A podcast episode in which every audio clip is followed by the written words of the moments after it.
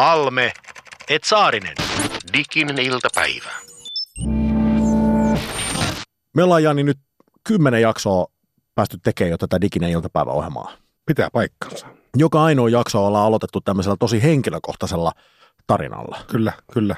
Katson sua, mulla on sellainen olo, että sulla on kauhu silmissä. Musta tuntuu, että sä et ainakaan halua kertoa nyt tänään mitään henkilökohtaista tarinaa. Niin kyllähän nyt on ollut vähän nämä startit ollut sun heiniä. Että kyllä uskon, että tämäkin maanantai-iltapäivä lähtee käyntiin sun henkkot tarinalla nimenomaan koskien tätä digitaalisen median eetosta, aatosta ja menneisyyttä.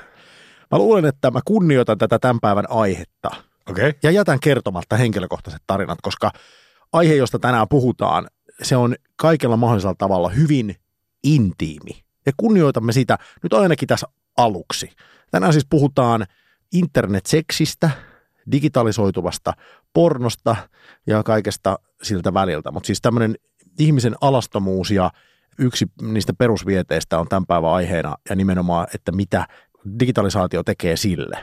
Kunnioitamme sitä, emme aloita nyt tämmöisellä henkilökohtaisella tarinalla, mutta sen sijaan ensimmäistä kertaa tähän alkuun musta tuntuu, että sopii pieni tämmöinen niin kuin disclaimeri, tämmöinen ikään kuin varoitusteksti kautta vastuuvapauslauseke. Haluaisitko va- vaikka tässä nyt ottaa sen roolin ja kertoa, mistä kysymys? Kiitos.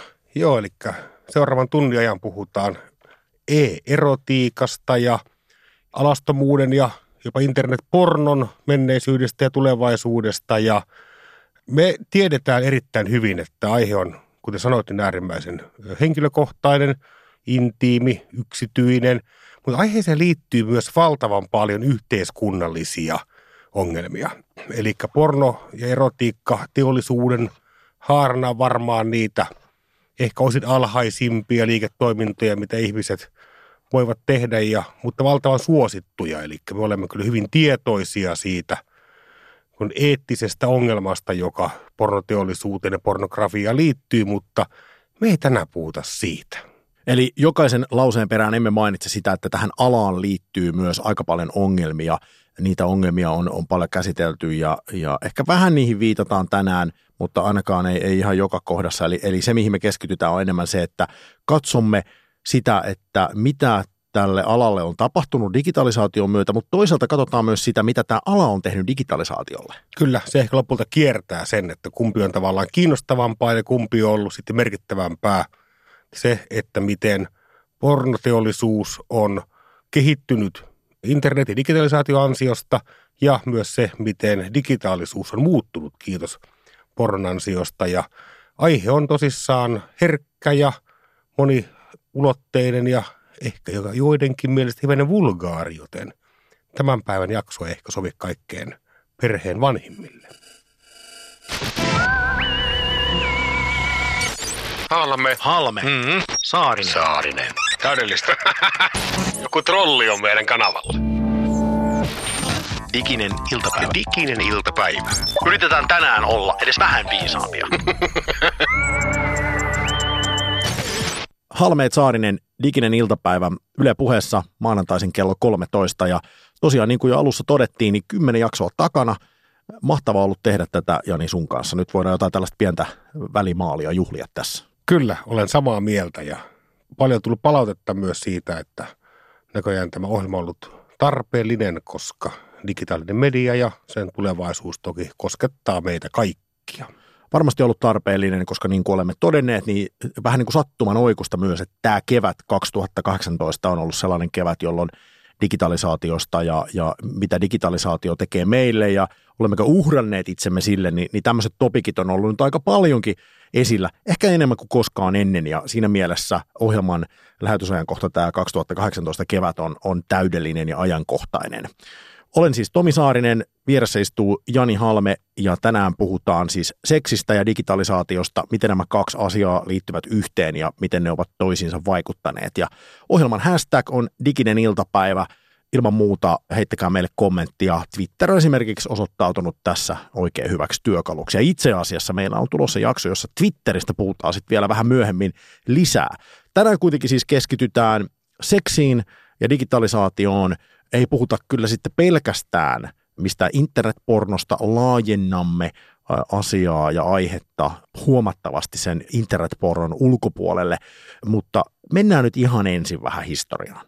Siis jos me ajatellaan nyt tätä digitalisoitunutta maailmaa ja miten sitten tämä seksuaalisuus on uinut ikään kuin sinne digin puolelle, niin se nyt on ihan selvää, että siinä vaiheessa, kun tietokoneet alkoi näyttää kuvia, niin, niin aika nopeasti alkoi ilmestyä kaikenlaista pornografista kontenttia, muun muassa kaikenlaisia pelejä, jotka monet meistä muistaa, vaikka Commodore 64.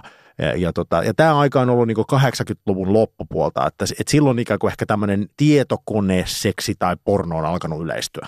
Joo, kyllä sinne VGA-näyttöön, eli värinäyttöjen yleistymisen aikakaudelle nimenomaan sinne 80-luvulle menee ja silloinhan ei internettiä vielä tiedetty, ehkä jossakin tutkimuslaitoksessa Jenkeissä, mutta nimenomaan silloin se oli ehkä vähän hilpeämpää. Siihen ei liittynyt tämmöistä ihmiskauppaa eikä mitään muutakaan kurjaa, vaan ne oli mahtavia tuota, suoraan kulttuuriteoksia. Muistatko muun muassa Samantha Fox Strip Poker nimisen pelin? Joo, muistan erittäin hyvin. Oli muistaakseni erittäin huono siinä, mutta aina kun sitä latasi sitä peliä, niin jotenkin odotusarvo oli todella korkealla. Kyllä, me ei koskaan nimittäin päästy siinä pelissä kovinkaan pitkälle, kun samat vei meidän rahat ja piti vaatteensa. Toki varmaan tämän kyseisen lajityypin ehkä sitten kuuluisin teos on lienee – kuten meille parikkaassa aina sanottiin, Lea Suresuit Larry. Muistatko tämän teoksen? Laser Sweet Larry, joo, Kyllä. muistan erittäin hyvin. Larryssa oli myös komea opetus, koska siinä pääsi Ken Sent Me komennolla pääsi tämän baarin yläkertaan, missä pääsi sitten harrastamaan seksiä. Jos ei ollut kondomia hankittu mukaan, niin kuolit heti. Joo, eli siis se on opettanut meidän sukupolven ihmisille paljon seksitaudeista, Kyllä. kondomista, ja sitten se on opettanut meille aika paljon englannin kielestä, koska siinä oli pakko opetella se täysin oikea muoto, taivutusmuoto esimerkiksi verbistä, että pääsi eteenpäin. Ja monihan haksahti siihen, että ei osannut taivuttaa niitä sanoja. Juuri näin. Onko mitään, mihin alastomuuden himo ei meitä ihmisiä oikein veisi?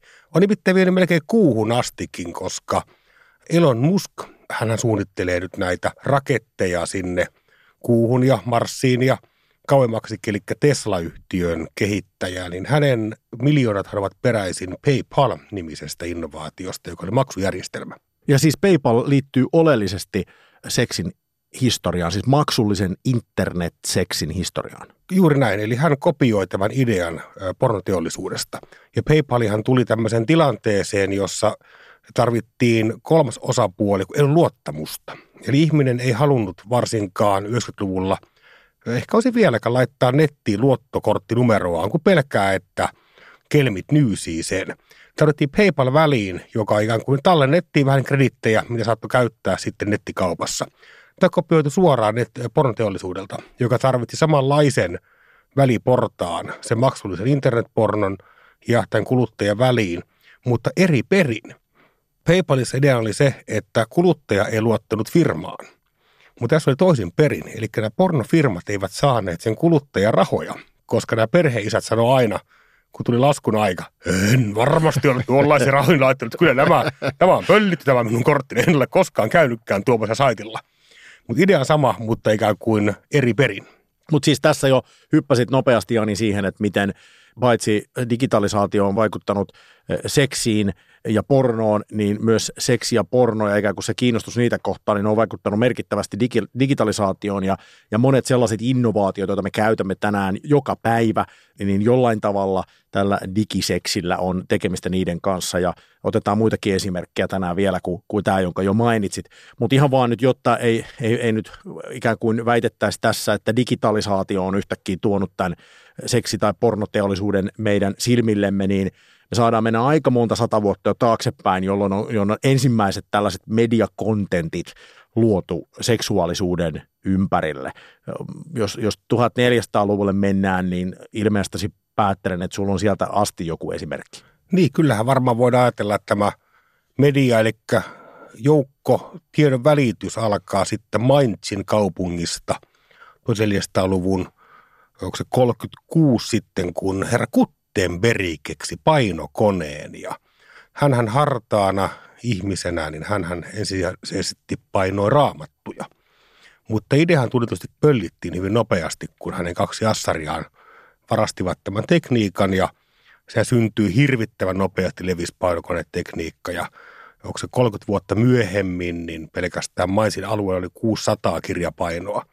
Ja raamattujen painosmäärät, ne olivat isoja, mutta vielä isompia oli tutkimusten mukaan tuhmien ja rivojen ja pikkutuhmien runojen erinäköisten ikään kuin laulujen ja lausahdusten vihkoset, joita painettiin sitten näillä Gutenbergin laitteilla. Eli välittömästi, kun oli mahdollista jotakin tehdä, mikä liittyy jollakin tavalla kiihottaviin aatoksiin, niin heti alettiin painaa me tiedetään tämä väite, että, että oikeastaan niin kuin kaikki teknologia, mikä on kehitetty, niin jollain tavalla porno on liittynyt siihen ennemmin tai myöhemmin. No se ei pidä ihan tietenkään täysin paikkansa. On olemassa paljon sellaisia innovaatioita, joista ikään kuin alastomuus on, on automaattisesti blokattu pois. Et jos me nyt katsomme vaikka somepalveluita, joita tänä päivänä käytetään, niin, niin tiedämme, että Facebookissa niin ei, ei minkäänlaista nänniä – ole varaa näyttää, se blokataan saman tien se kuva ja Instagramissa on sama juttu. Mutta sitten taas toisaalta eh, aina on joku, joka alastomuutta suosii tai sallii,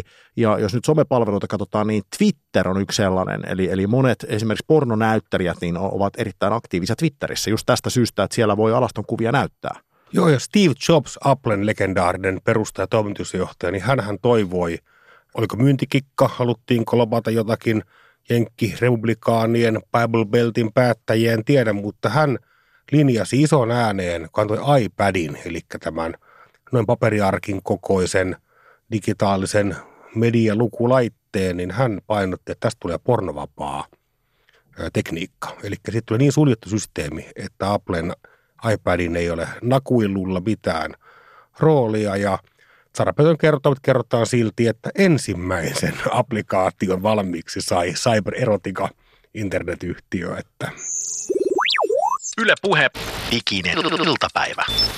Mutta siis minkä takia tämä aihe nyt tässä digitaalisessa ympäristössä on, on kiinnostava, niin se on ilman muuta se, että ihan yhtä lailla niin kuin kaikkien muidenkin innovaatioiden kohdalla, niin porno ja seksi on uinut internettiin ja muuhun digitalisaatioon ja on väitetty, että 12 pinnaa kaikesta nettisisällöstä on, on pornoa ja, ja onko nyt luku sitten ihan täysin oikea vai ei, niin joka tapauksessa voidaan varmasti sanoa, että, että merkittävä osa koko dataliikenteestä niin, niin tosiaan jollain tavalla liittyy alastomuuteen ja, ja seksiin. Ja sitten jos ajatellaan, että mitä tämä nyt muutakin sitten on kuin, kuin nettiporno, tämä digitalisoitunut seksi, niin esimerkiksi Future of Sex raportissa on useampikin tällainen erilainen niin kuin alakohta, jotka jollain tavalla aika hienostikin kertoo sitä ja ikään kuin viitottaa sitä tietää, että minne digitalisaatio mahdollisesti on ihmisen seksuaalisia taipumuksia viemässä tai mitä se on mahdollistamassa. Esimerkiksi etäseksi liittyy digitalisaatioon, eli nämä välineet mahdollistaa sen, että voidaan tällaista etäseksiä harrastaa ja, ja tiedämme, että, että tällaista jossain määrin jo tapahtuu, mutta että siellä on myös kehitetty erilaisia laitteita. Mä muistan, kun mä itsekin näin ensimmäisen kerran, taisin jakaa Twitteriinkin sellaisen linkin, kun mä näin laitteen, joka siis oli tällainen kuin suutelukone. Eli, eli siis jos me nyt Jani oltaisiin vaikka eri mantereella, niin sitten ikään kuin mä voisin laittaa ne huuleni siihen koneeseen ja mä tuntisin, kuinka sinä suutelet minua niin kuin Atlantin toisella puolella. Etäsuutelulaite. Joo, näitä kaikki tällaisia etälaitteita on, on tulossa ja varmaan tässä ei tarvitse kaikkia esimerkkejä antaa, mitä muuta tämä voisi mahdollistaa. On se kaiken kaunistakin, kuten se tyyny, joka välittää ihmisen, siis rakkaimpasi sydämen lyönnit sun korvaan, kun sä nukut, niin se nauhoittaa, sen Samsungin laite, että se nauhoittaa toisen sydämen lyönnit ja oikeasti lähettää ne sinne. Kyllä, eli tuo tavallaan sen, sen ihmisen lähelle, vaikka, vaikka se ihminen oikeasti fyysisesti olisi kaukana. Sitten on tämmöisiä virtuaalifantasioita, Eli tietenkin ihan selvä asia, että virtuaalimaailmassa on sitten mahdollisuus toteuttaa järjettömän hurjia fantasioita. Sitten on seksirobotit, joka tietysti on niin kuin ehkä tällainen mieltä kuohuttavin jopa ehkä tämmöinen mahdollisuus tulevaisuudessa ja asettaa myös paljon eettisiä kysymyksiä niin kuin robotit muutenkin. Kaikenlaiset immersiiviset kokemukset, eli voidaan, voidaan vaikka virtuaalitodellisuudessa sitten niin kuin olla itse jotain – muuta kuin mitä tässä fyysisessä elämässä ollaan ja, ja, ja näitä riittää vaikka kuinka paljon. Diginen iltapäivä. Miten meille taviksille käy tässä kaikessa? Halmeet Saarinen, Diginen iltapäivä. Yle puheessa siis puhutaan tänään digitalisaatiosta ja seksuaalisuudesta, miten ne kaksi asiaa liittyy toisiinsa. Hashtag diginen iltapäivä kommentoi ihmeessä esimerkiksi Twitterissä tai Tinderissä. Kai sielläkin voi tätä ohjelmaa kommentoida. Se jotenkin liittyy tähän aiheeseen ainakin mun mielestä. Se liittyy suoraan tähän aiheeseen ja nyt mä pääsen sanomaan tämän sun ykkössanasi disruption. Eli tuskinpa vaikkapa yökerhokeisari Seppo Koskinen osasi arvata, että ei hänen yökerhoimperiumiaan tuhonneet suinkaan muut yökerhot tai ravintolat ja sen tyyppinen kuluttajakäyttäytymisen muutos, vaan sen tuhos Tinder. Puhutaan Tinderistä kohta, mutta su- sähän jo tuossa ennen lähetystä väitit mulle, että Tinderi on vähän niin kuin menneen talven lumia. Että nyt on jotain niin kuin paljon kuulimpia ja kivempiä ja uusimpia palveluita. Mi- miten niin? Miten voi olla? Eikö se nyt riitä, että ihminen kohtaa toisen laitteessa ja pääsee mahdollisesti sitten treffeille? Mi- miksi siihen tarvitaan niin jotain lisää teknologiaa siihen väliin? Niin Tinderhän on tällainen pelillistetty deittipalvelu, mikä on äärimmäisen suoraviivainen, missä ihminen näkee kuvan toista ihmisestä ja voi sitten peukulla heittää – jompaa kumpaan suuntaan. Aidosti en edes tiedä, koska en vielä kertaakaan käyttänyt. Mutta tota, toinen puoli on ok, toinen ei ok. Sitten kaksi ok, kummaltakin niin chattiyhteys avautuu. Ja tämähän on se niin helppo tuomita moraali kukkahattu päässä, että ai kauheeta, perustuuko tämä pelkästään ulkonäköön. Joo, ei perustu, että aikoinaan kapakassakin kohdattiin yökerrossa, niin ihan puhtaasti mentiin suoraan keskustelemaan tästä niin kuin Dostojevskin tuotannosta ja muusta. Mutta Tinder on nykyään vähän junttipalvelu jo. Eli se on semmoinen yleisdeittipalvelu, se on kaikkien kamaa. Se on sille vähän niin kuin kansan nettipalvelu deittaamiseen. Kuka siellä enää käy, vaan nyt tällä hetkellä pitäisi olla sitten joko Happnissa tai Bumblessa. Ikinä kuullutkaan. Siis tämä kyllä kertoo just siitä, että miten vähän mä oon kiinnittänyt huomiota deittaamiseen. Mä, mulla siis mitään hajua, miten – Eh, tässä digitalisoituvassa maailmassa deittailla. Mä voin, mä voin avoimesti sen tunnustaa, koska ei ole ollut tarvetta. Ja tämä on myös yksi, mikä todistaa tämän, että tämä aihe on kauhean privaatti ja yksityinen, koska melkein mitä tahansa muuta asiaa, mistä mekin nyt ollaan puhuttu, niin mä voin siis ihan vaan mielenkiinnosta kokeilla. Siis ostaa Aivan. vaikka jonkun laitteen kotiin ja ihmetellä, että miten se toimii, vaikka jonkun ääniohjattavan laitteen tai tällaisen. Mutta jotenkin toi niin kuin deittipalveluiden ihan huvikseen testaaminen, niin sen selittäminen omalle puolisolle on pikkasen hankalampaa. Kyllä se aika vaikeaa on. Ja tähän on muuttanut siis aivan valtavan paljon. Mä teen ennakkohaastatteluja tätä ohjelmaa varten. Mä haastattelin 30 joko Tinderin, Happnin tai Bumblen käyttäjää. Ja he sanoivat, että suhde seksiin, siis oikea live-seksiin, on muuttunut täysin ja täydellisesti. Eli tämä johtaa huomattavasti nopeammin ainakin niin kuin seksi lopputulokseen, jos se on ikään kuin toiveena. Niin yhden illan suhde on toiveena – miksi se pidempikin suhde, niin nämä on muuttanut tosi nopeasti tätä kun deittailun ja seksin dynamiikkaa ja suoraviivaistanut asiaa. Ikinen iltapäivä.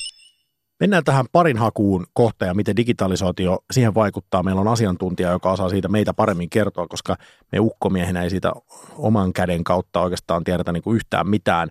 Mutta tämä on ylipäätään nyt mielenkiintoista siis, että mihin kaikkeen tämä digitalisaatio nopeasti vaikuttaa nimenomaan, mit, mitä tulee seksiin ja pariutumiseen. Onhan siis väitetty, aina välillä on tämmöisiä uutisia, että tässä digitalisoituvassa maailmassa nuorten kiinnostus seksiä kohtaan on vähentynyt. Siis tällaista niin kuin ihan oikeasti fyysisen kontaktin kautta tapahtuva läheneminen, että se ei kiinnosta. Japanissa esimerkiksi väitetään, että siellä nuoriso ei enää – halua harrastaa seksiä siinä määrin kuin ennen ja, ja että siellä on niin kuin kolmasosa japanilaista täyttää 30 vuotta ilman, että ne on koskaan harrastanut seksiä.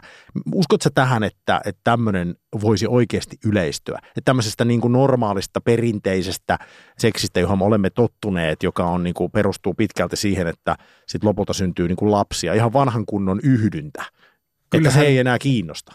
Mä luulen, että tämä liittyy niihin asioihin, joita tulevaisuudessa tutkitaan, kun päästään tähän – dopamiinin tuotantoon. Eli nythän on syytetty ja on paljon keskustelua siihen, että Facebook ja Instagram ja monet kännykkäpelit ja varmastikin myös sitten tämä yhä kiivaammaksi ja short form contentimmaksi muuttuva internetporno, niin nämä herättää sitten meille tätä mielihyvää tai haluhormonia – mutta se dopamiinihän ei koskaan meille tuo sit lopullista nautintoa, vaan sehän on vaan semmoista vähän niin kuin itsensä. Se on niin kuin korvike. Niin, tai se on vähän härnäystä, että sä saat sitä hormonia, mutta se ei sitten lopulta oikein kuitenkaan semmoinen niin kuin iso tujaus jää sitä kokonaan puuttumaan.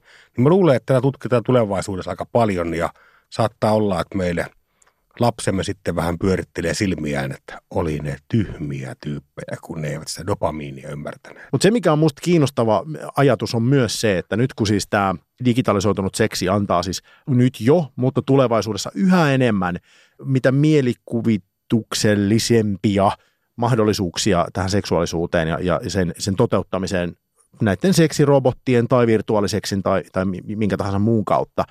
Se on musta mielenkiintoinen rinnastus, että, että heräsi tällainen kysymys, että voisiko käydä niin, että tästä niin sanotusta perinneseksistä tulisi vähän samanlainen ilmiö kuin vinyylilevyistä. Perinneseksi, mahtava ilmaisu. Joo, se on pelkästään jo mahtava ilmaisu, mutta kun, kun sä linnastat sen vinyylilevyihin, niin tiedät, se käy niin, että, että käy niin kuin ihmiselle niin kuin minulle, että mä teoriassa arvostan niitä vinyylilevyjä. Mä teoriassa haluaisin kuunnella niitä Aivan. ja mulla on soitin kotona ja mulla on ne vinyylilevyt kotona ja mä raahaan niitä sinne lisää.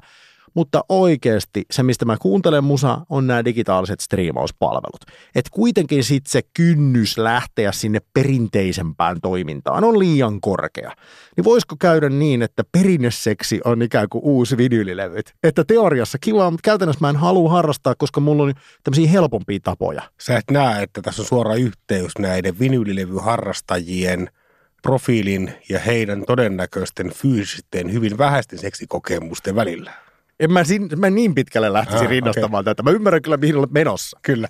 Kyllähän tämä on sikäli hyvin mielenkiintoinen vertaus ja jos asiaa pohtii, niin tämmöisiä tiettyjä sulle levyyhtiö pomona, niin musiikkivertaukset tietysti varmaan aina läheisiä, niin yksi tämmöinen ähm, internet pornon ja erotiikan suurimpia vallankumouksia koettiin tuossa 2000-luvun puolivälissä – ehkä jopa 2010 suurin piirtein, kun syntyi Tube-palvelut.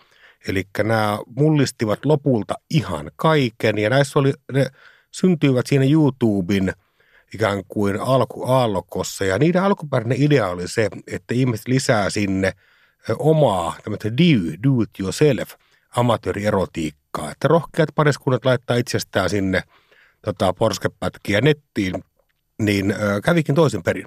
Eli sinne porukka alkoi laittaa tosi paljon piraattiaineistoa, eli ihan täysipitkiä, ennen tavallaan, ennen kunnianarvoisia, jopa juonellisiakin pornofilmejä alkoi ilmestyä täysin ilmaiseksi maksumuurien takaa vuoti näille Tube-palveluille.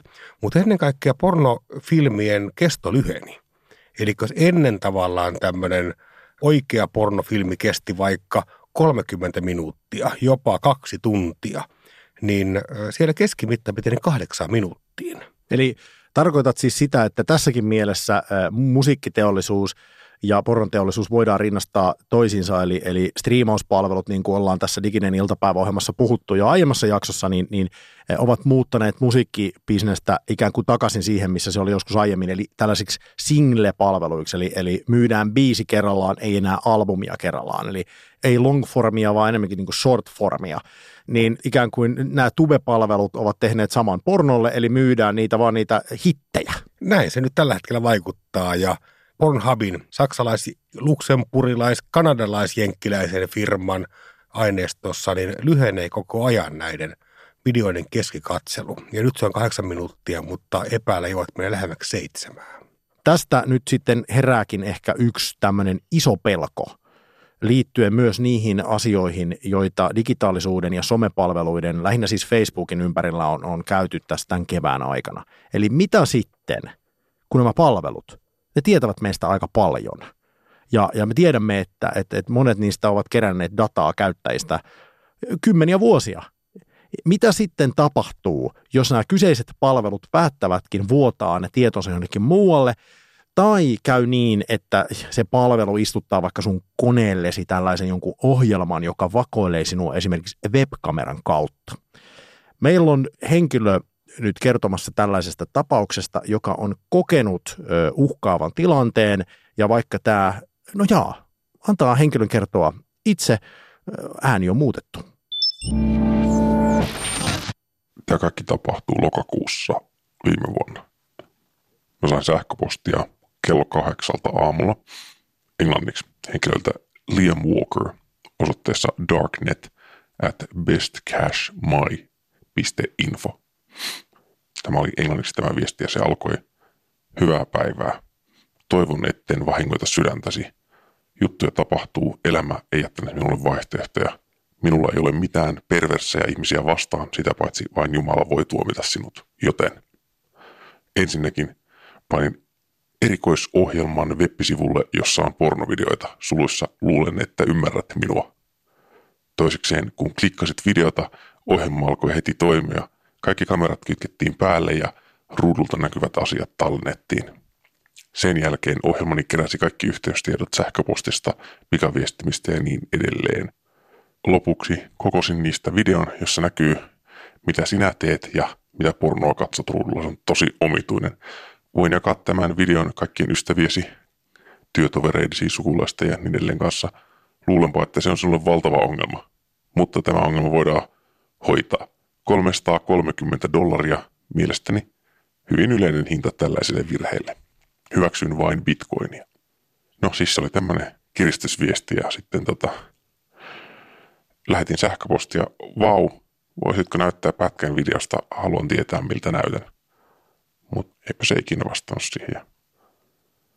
Kenellekään sukulaisille ei kai ole vielä pornovideota lähetetty, tietääkseni.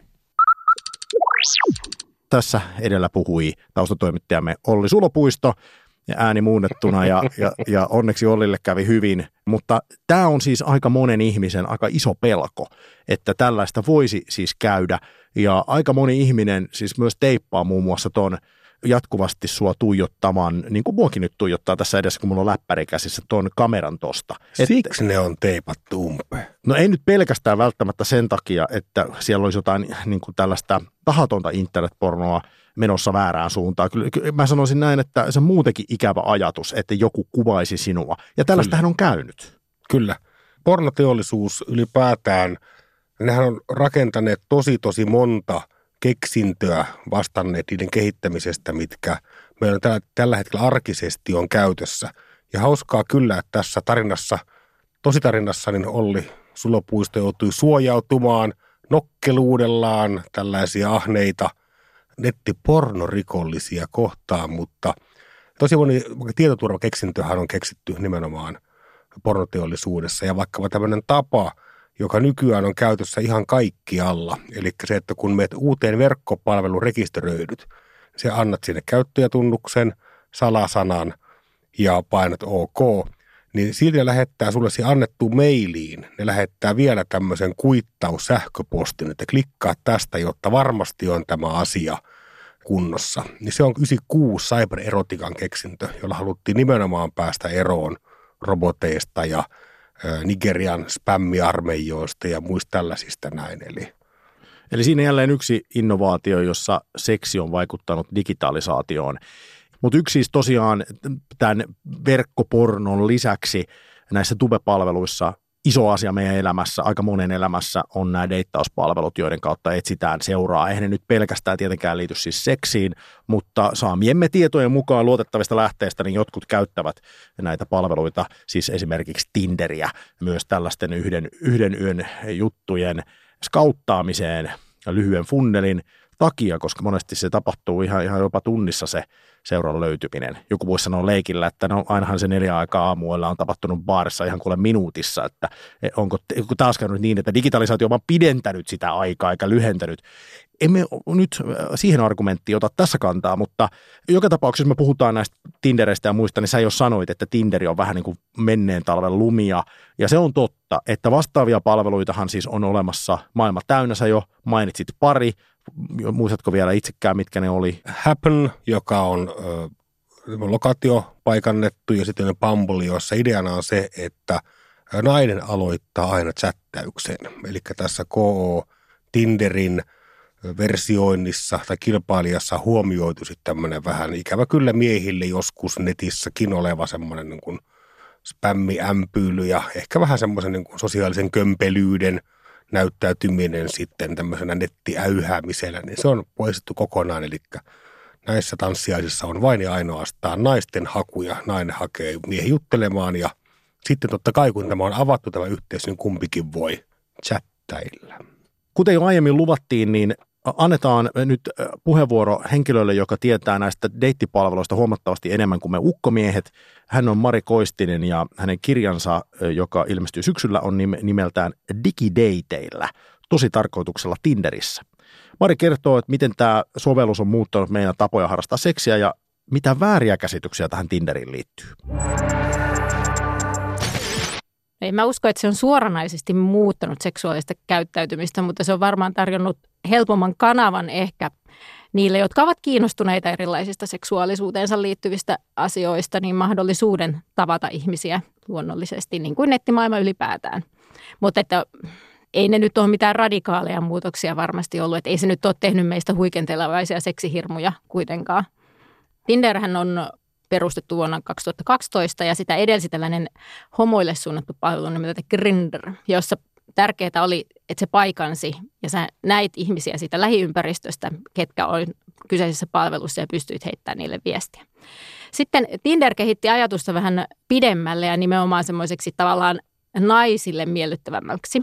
Eli koska naiset on kokenut aina nettideittailussa tosi häiritseväksi sen, että miehiltä tulee ties millaista viestiä. Pippelikuvat lienevät se tyypillinen. Niin Tinderin tuli ominaisuus, että teidän piti ensiksi molempien tykätä toistenne profiileista ennen kuin viestittely pystyi edes alkamaan. Jolloin naisille jäi pois se, että kaikki epämääräistä sälää tunkevat miehet hyökkäsivät kimppuun. Toki edelleen oli myös tämä paikannus ja erittäin tärkeänä ominaisuudena myös semmoinen pelillisyys. Että se on tosi helppo käyttää. Ei tarvitse määritellä, mikä on poliittinen näkemykseni tai mitään. Riittää, että laitat kuvia vähän tekstiin, mahdollisesti pääset sinne mukaan ihan ilman tekstiäkin. Ja sitten siinä on tämmöinen tämä kuuluisa swippailu, eli pyyhkiminen, tykkäänkö tästä vai persoonasta vai en, oikealle vasemmalle. Se on nopeata, se on hauskaa, mutta sitten vaikka aluksi ihmiset suhtautuivat siihen aika sillain, niin kuin no, tämä on tämmöinen kepeä juttu, niin sitten havaittiin, että se toimii oikeasti myös parisuhteiden muodostamiseen. Me tehdään kuitenkin, loppujen lopuksi se ulkonäkö on meille tosi tärkeä. Hirveän monet kritisoi Tinderiä siitä, että se on tosi pinnallinen ja inhottavaa, kun pitää tolleen kuvilla pelata, mutta niin me oikeastikin tehdään. No ehkä Tinder ei ole siihen paras väline, että etsisit juuri tietyn tyyppistä. Jos sulla nyt on vaikka jalkafetissi, niin sieltä ei saa ruksattua muita, jotka on jalkafetissi-ihmisiä. Eli e, siellä lähinnä voit, että haetko miehiä vai naisia sukupuolesta siihen riippumatta. Kyselyiden mukaan ihmiset kuitenkin loppupeleissä useimmat toivoo löytävänsä parisuhteen, semmoisen oikean kumppanuuden, mutta sitä on toki hirveän vaikea sanallistaa eikä ehkä haluakaan, koska kyllä nettitreffimaailmassa se, että sanot, että haluaisin löytää rakkauden, niin se kuulostaa vähän pelottavan epätoivoiselta helposti. Et sen takia sitä ei välttämättä tuoda julki. No kyllä se on työnnyt keveyttä treffailuun. Silloin kun itse olin 90-luvun nuori, niin eihän me käyty treffeillä. Sehän oli jotain, mitä tapahtui Beverly Hills 9201 suunnilleen, että ei kukaan niin kuin minnekään mennäänpä kahville tyyppisesti toiminut.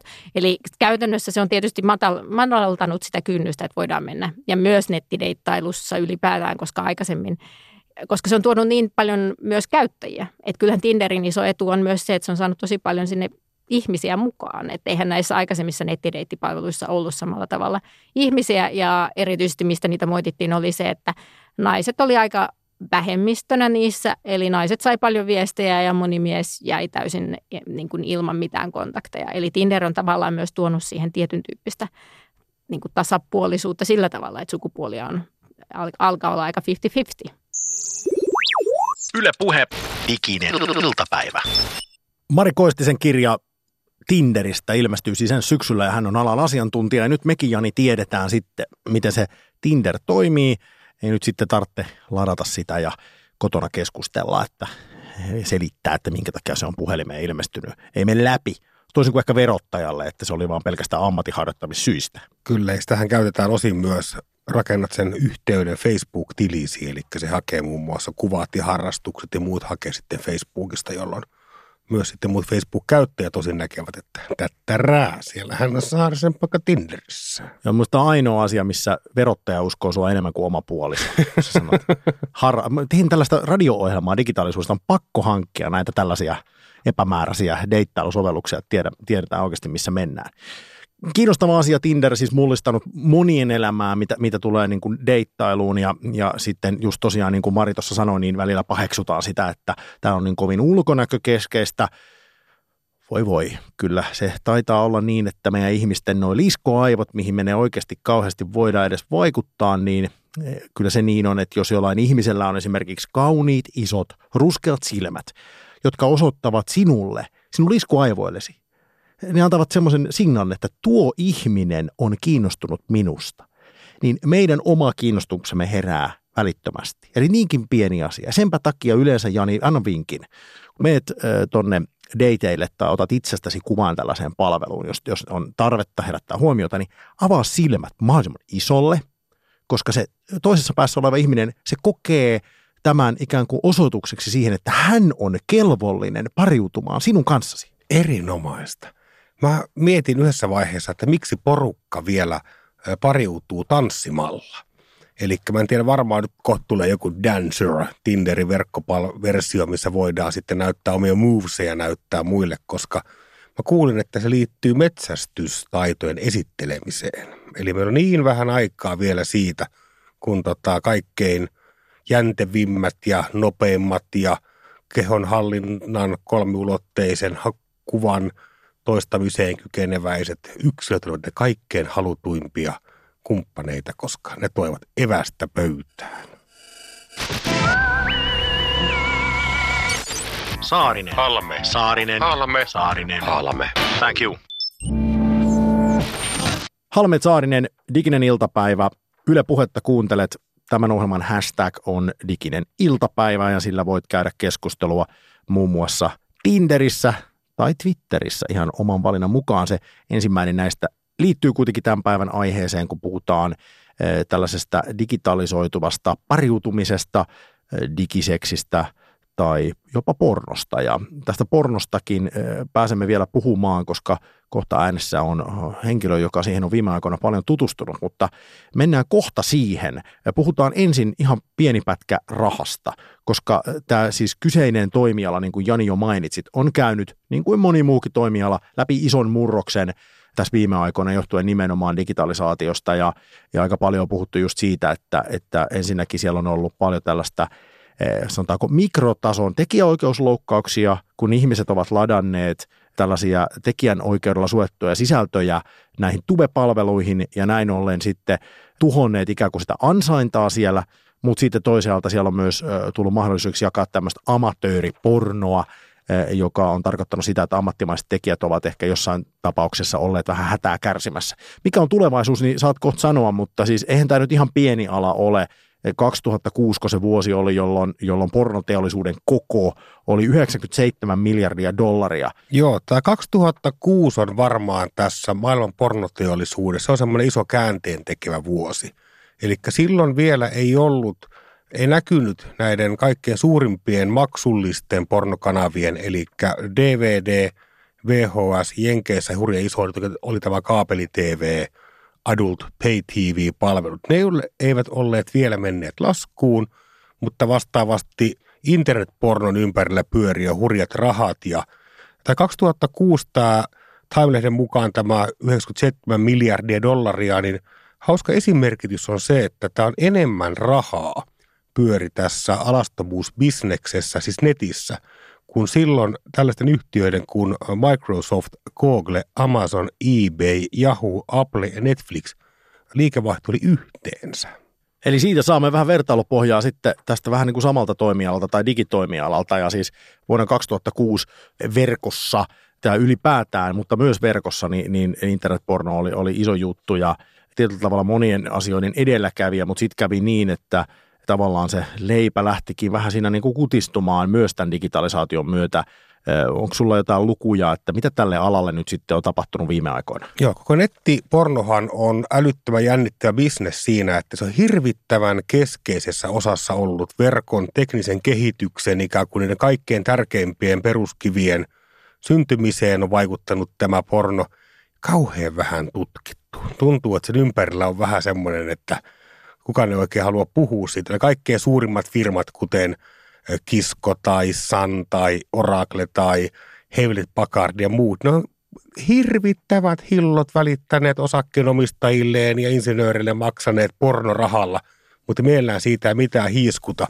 Mutta tällä hetkellä tilanne on se, että sen nettipornossa pyörii hurjan, hurjan paljon vähemmän rahaa kuin oikeastaan koskaan aikaisemmin on pyörinyt. Eli se netti erotiikan ikään kuin business alkoi noin 90-luvun alussa. Puhuttiin viikko sitten näistä BBS-palveluista, niin siellä oli sitten ensimmäisiä isompia tämmöisiä bulletin board purkkeja. Niin, BBS on siis purkkipalvelut, eli tekstipohjaiset tällaiset niin kuin ikuisuuksia vanhat chatin esiasteet tai kotisivujen esiasteet. Juuri näin, ja näissä ei ollut kuvia vielä mahdollista esittää, mutta niitä pystyttiin kuitenkin välittämään.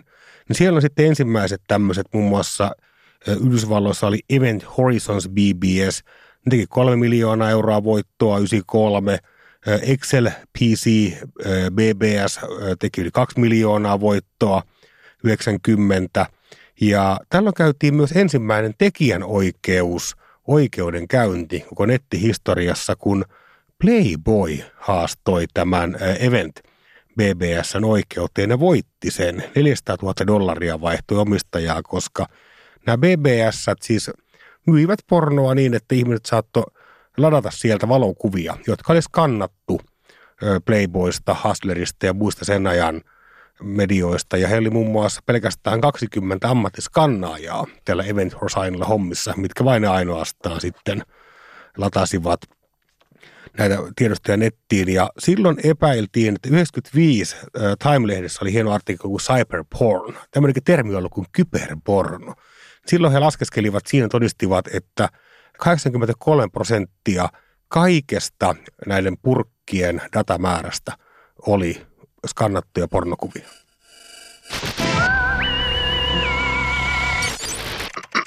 Diginen iltapäivä. On tämä Amerikka. Pornon skannaaminen, siis hyvin konkreettinen kuva piirtyy siitä, miten porno digitalisoitui printistä skannerin kautta internettiin ja ja se onkin ollut sitten ikään kuin ihan uudenlaisen tämmöisen pornon ja pornoteollisuuden alku. Jos muuten puhuu ihan tästä hetkestä ja miettii, mitä ylipäätään maailmalla tapahtuu, jos puhutaan vaikka sosiaalisesta mediasta, niin sellainen yleinen diskurssi on se, että tämmöinen feikkaamisen aikakausi on jollain tavalla jäämässä taakse ja nyt halutaan, halutaan olla aitoja ja rosoisia. Ja, ja silloin kun povattiin, kun, kun nämä tämmöiset ensimmäiset tube-palvelut pornon ympärillä rakentui, että tämä amatööriporno – nousisi valtavaan suosioon, niin, niin varmaan jossain määrin näin on käynytkin, mutta jos katsoo ylipäätään sitä keskustelua ja sitä, mitä ihmiset tällä hetkellä haluaa niin kuin muuallakin internetissä, niin jos pitäisi povata, niin mä sanoisin, että ainakin nyt jollain prosentilla niin tämä amatööripornon suosio tai sen kaltaisen tämmöisen aika, aika vähän silotellun, sanotaanko ihmisten, jotka ovat hyvin aidonoloisia, niin sellaisten kulutus on, on tällä hetkellä varmaan huipussaan. Pohjoismaissa käytetyin internetpornoon liittyvä hakusana nimenomaan on amatööriporno tai sen sitten erikieliset versiot. Mutta tässäkin asiassa jälleen kerran nämä pornoteollisuus näki kauemmaksi.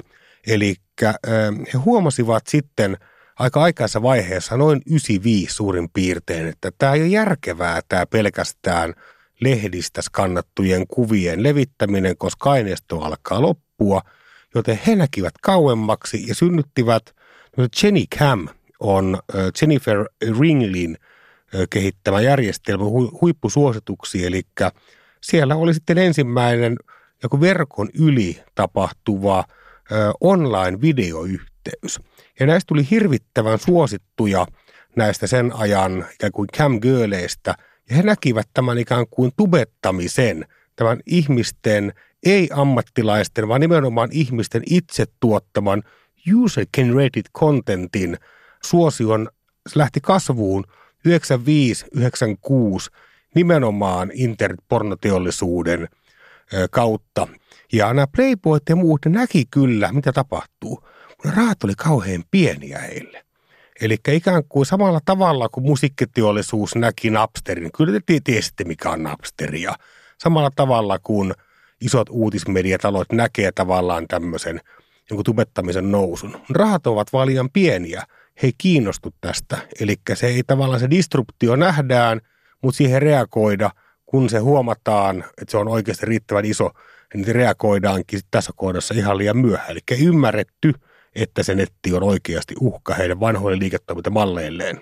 Niin en halua puolustaa vanhaa liiketoimintaa ja sitä, että miksi joskus se muuttuminen on hidasta, mutta se tulee kai siihen perus ehkä ongelmaan, että organisaatiot alkavat tietyllä tavalla suojelemaan itseään. Et siis sulla on joku tietty mekanismi, jolla se organisaatio toimii, tietty ikään kuin tällainen bisneslogiikka, jolla se toimii, ja sitten kovin pienestä syystä sitä ei haluta lähteä muuttamaan, ja ehkä siinä on myös ajattelussa semmoinen pieni häiriötekijä, että jatkuvasti ajatellaan, että ei toi uhkaa meitä, ei toi uhkaa meitä, kunnes sitten käy niin, että mennään se kriittisen kynnyksen, siis semmoisen niin kuin just sen disruption, eh, sen, sen riittävän disruptiivisen kynnyksen yli, jolloin käykin niin, että ikään kuin se ala ei enää pysty halutessaankaan muuttumaan, koska ne muut ajavat ohi. Mä muuten valta olematta jälleen vertaamatta tuota musiikkiteollisuutta ja, ja tätä pornoteollisuutta, kun musiikkiteollisuus aina ihmetellään tai, tai joskus kuulee sanottavan, että hei nämä kaikki sävelkulut, joita nyt länsimaissa käytetään, niin nämähän on kaikki jo kuultu miljoonaan kertaan ja nämä sointukierrot on miljoonaan kertaan käytetty.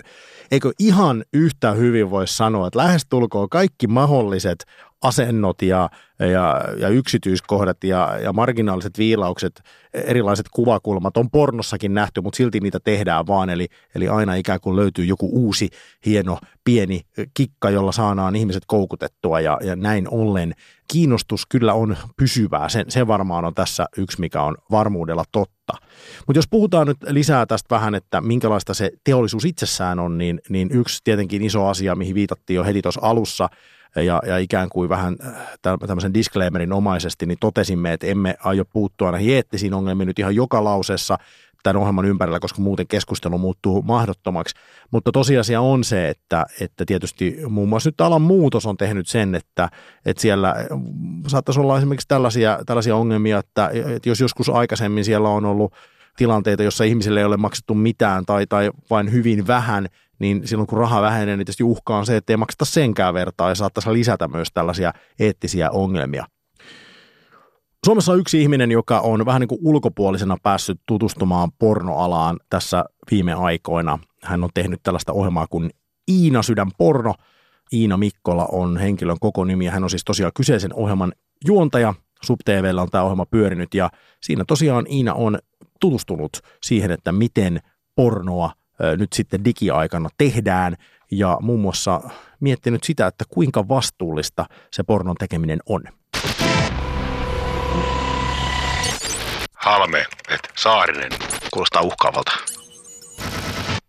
Globaalissa maailmassa suuryritykset hallitsee paljon sitä, mitä me kulutetaan ja millaista tarjontaa meillä on. Niin myös pornon suhteen on tällaisia jättiläisiä, jotka hallitsee gameia. Yksi esimerkiksi nimeltään Mind Geek, joka omistaa monet pornotube-sivustot ja tuotantoyhtiöt.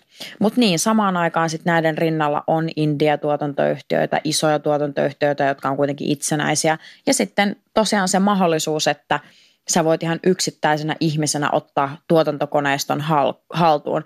Riittää, että sulla on netti ja jonkinlainen kamera, joka tuuttaa maailmalle sitä materiaalia. Kun haluaa etsiä eettisempää pornoa, niin se ensisijainen lähtökohta on tosiaan miettiä se, että sä maksat siitä itse, sit sä tutkit äh, huolella ne kaikki sivustot ja myös mietit että vähän sitä alkuperää niin kuin maan kautta, se helpottaa siinä. Sitten myös tietenkin voi kuluttaa amatööripornoa, mm, mutta sekään ei aina takaa sitä, että se on eettistä, koska amatööripornoon liittyy myös nihkeitä lieveilmiöitä, kuten vaikka kostoporno, eli se, että sä niin kuin suhteen päättyessä lataat jotain teidän privaateksi tarkoitettuja seksinauhoja niin kuin tuonne nettiin, niin se ei todellakaan eettistä. Mutta ehdottomasti on mahdollista kuluttaa eettistä pornoa, kuten on mahdollista kuluttaa eettisesti tuotettua ruokaa ja vaatteitakin. Ja yhtä lailla kuin näiden muidenkin meidän kulutustavaroiden kohdalla on haastavaa välillä se eettisyyden miettiminen ja takaaminen, niin, niin se on valitettavasti pornonkin suhteen, mutta on paljon indikaattoreita, minkä kautta voi sitten niin kuin kuluttaa sitä silleen ihan hyvällä omalla tunnolla. Näin puhui Halmeet Saarinen Diginen iltapäiväohjelmassa Iina Mikkola, joka siis on nyt tämän kevään aikana tehnyt SubTVlle Iina Sydän porno-ohjelmaa. Tässä puhuttiin muun muassa tästä pornon tekemisen eettisyydestä, asiasta, josta on paljon puhuttu ja ja silloin usein, kun puhutaan tästä aiheesta, niin puhutaan siitä, että minkälaista on olla pornonäyttelijä ja miten vaikka heitä kohdellaan sitten näin niin kuin eettisesti. Mutta tähän tulevaisuuteen liittyy paljon muunkinlaisia niin tällaisia eettisiä pohdinnan aiheita, mitä tulee digitalisaatioon ja seksiin. Aika nopeasti nyt tietysti ensimmäisenä tulee mieleen ne tulevat seksirobotit. Niin, nythän Reddit, eli maailman suosituimpiin verkkopalveluihin liittyvä tai maailman suosituimpiin verkkopalveluihin kuuluva saitti, niin hän kielsivät, sulkivat tällaisen deepfake-nimisen pornon alalajityyppiin ja tulevaisuuden, varmaan lähitulevaisuuden – kehityskulkuun liittyvän kanavan ja Reddit sulkee äärimmäisen harvoin yhtään mitään. Ja tämä oli iso keskusteluaihe. Eli siinä oli kysymys siitä, että nykyteknologialla, kun voidaan siis tehdä ihmisen näköisiä hahmoja – jotka eivät ole oikeita ihmisiä, mutta ihan yhtä hyvin voidaan vaikka siirtää jonkun toisen ihmisen kasvot jonkun toisen ihmisen ruumiiseen, niin, niin siis tämä deepfake-ilmiö, eikö niin, jos on oikein ymmärtänyt, on siis sitä, että, että kun sulla nyt on vaikka joku tällainen seksivideo, niin tämän näyttelijän naama muutetaankin digitaalisesti näyttämään joltain toiselta, esimerkiksi julkikselta. Kyllä, tai sitten vaikkapa niin, että sä voit luoda koko ikään kuin tällä hetkellä. Se on äärimmäisen kehittynyttä ja hurjan nopeasti synnytettävää tämmöistä 3D-tekniikkaa, jossa voidaan synnyttää tällaisia virtuaalimaailmoja meidän ruuduille. Ja se ei välttämättä tarvitse liittyä edes mihinkään pornofilmiin, joka on kuvattu, vaan voidaan tuottaa ikään kuin täysin CGI, eli tietokone valmisteisin kuvin tuottaa animaatio, jossa se henkilö on vaikka sun opettaja tai pomon vaimo tai sun lapsuuden nuoruuden rakastettu niin onko tämä eettisesti ongelmallista? Niin, tämä on hyviä kysymyksiä. Siis tässä huomaa, kun nämä nopeasti tulee, miten vaikeita näitä on edes miettiä. Et, et kun siis ei ole oikeastaan olemassa välttämättä mitään sellaisia, mihin näitä asioita nyt niin kuin vertaisi tässä hetkessä, vaan nämä ikään kuin tämä koko eettinen normisto ja, ja myös lainsäädäntö pitää luoda uudelleen, koska tässä saattaa olla, että täällä tapahtuu aika paljon sellaisia asioita, joihin millään tavalla on varauduttu tänä päivänä mun omatuntoni on puhdas, se on käyttämätön ja mulla on aika, mielestäni aika tota, venyvä tämä minun moraalinen koodistoni, vaikka uskonkin, että viisari näyttää oikeaan suuntaan eettisessä kompassissa, niin, niin mä silti itse piirrän tosi ison rajan siihen niin kuin ajattelemisen ja mielikuvituksen ja sitten faktisten tekojen välille. Eli mä en koe, että siinä mitään väärää ajatella jostakusta ohikulkijasta – tuhmia ajatuksia. Mä en vilpittävästi en koe, että siinä on mitään väärää. Mutta minkään näköinen ikään kuin pelkästään tämän ajatuksen esiin tuominen, niin se on sitten jo vähintäänkin se on ahdistelua, ehkä kaikkein pienimmillään se on huonoa käytöstä, mutta se on helposti myös jopa jonkinnäköistä henkistä väkivaltaa. Ja mä luulen, että mitä deepfakeien tekeminen sitten oikeasti jostain henkilöstä, niin kyllä se musta jonkinnäköisen rajan ylittää. Niin tässä voi miettiä vaikka, että haluaisitko itse, että huomenna joku laittaa sulle linkin, missä Jani Halme on päänäyttelijä pornovideossa.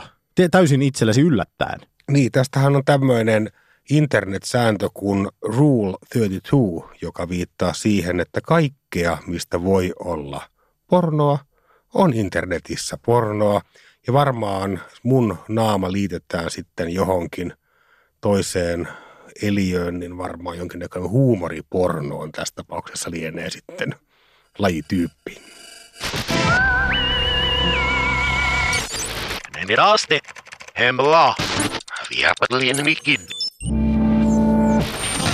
Tänään Diginen iltapäivä ohjelmassa Yle puheella on puhuttu siitä, että mitä seksi ja digitalisaatio ovat, kun ne laitetaan yhteen. Ja tätä asiaa tänään penguttu, mutta tosiasia on se, että tästä keskustelu jatkuu, koska tällä alueella tapahtuu valtavasti nyt ja tapahtuu tulevaisuudessa ja, ja me mielenkiinnolla odottamaan, että minkälaisia innovaatioita on tulossa, koska aivan varmaan on niin kuin tämän asian yhteydessä aina. Mutta nyt menemme tässä ohjelmassa osioon, joka on ainakin itselleni eh, kaikella mahdollisella tavalla hieman pelottava, koska en tiedä mitä on tulossa.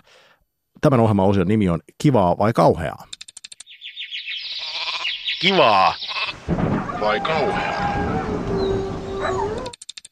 Tässä osiossa olen kaivannut aina perinteisesti kaksi erittäin tuoretta innovaatiota, keksintöä, älyväläystä, digitalisaation syövereistä.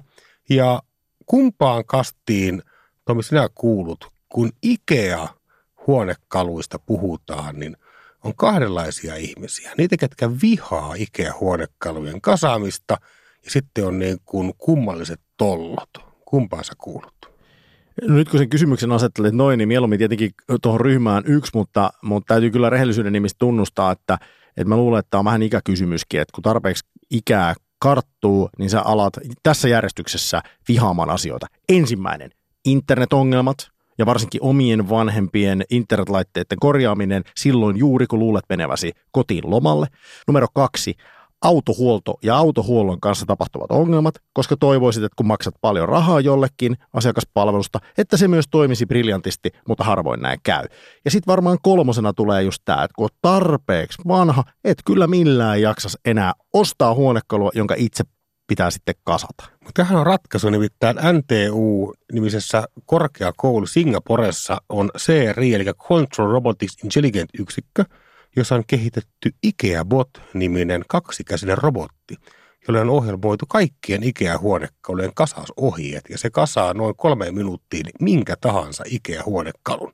Onko IKEA-bot keksintö Singaporesta kivaa vai kauheaa? ei, ei tässä ei puhuta hinnasta mitään, mutta siis tämähän on ihan oikeasti aika supernerokas siis. Mä, koska mä ajattelin, että se sun alun perin kysymys olisi ollut, että kumpaan ryhmään kuulut niihin, jotka käyttää kasaamisessa niitä Ikean tarjoamia ö, työkaluja vai, vai omia työkaluja. Ja mä nimenomaan siis, jos tilanteeseen joudun, niin käytän sitä omaa kalliilla ostettua ja melkein pelkästään tässä käytössä olevaa sähköruuvivänintä.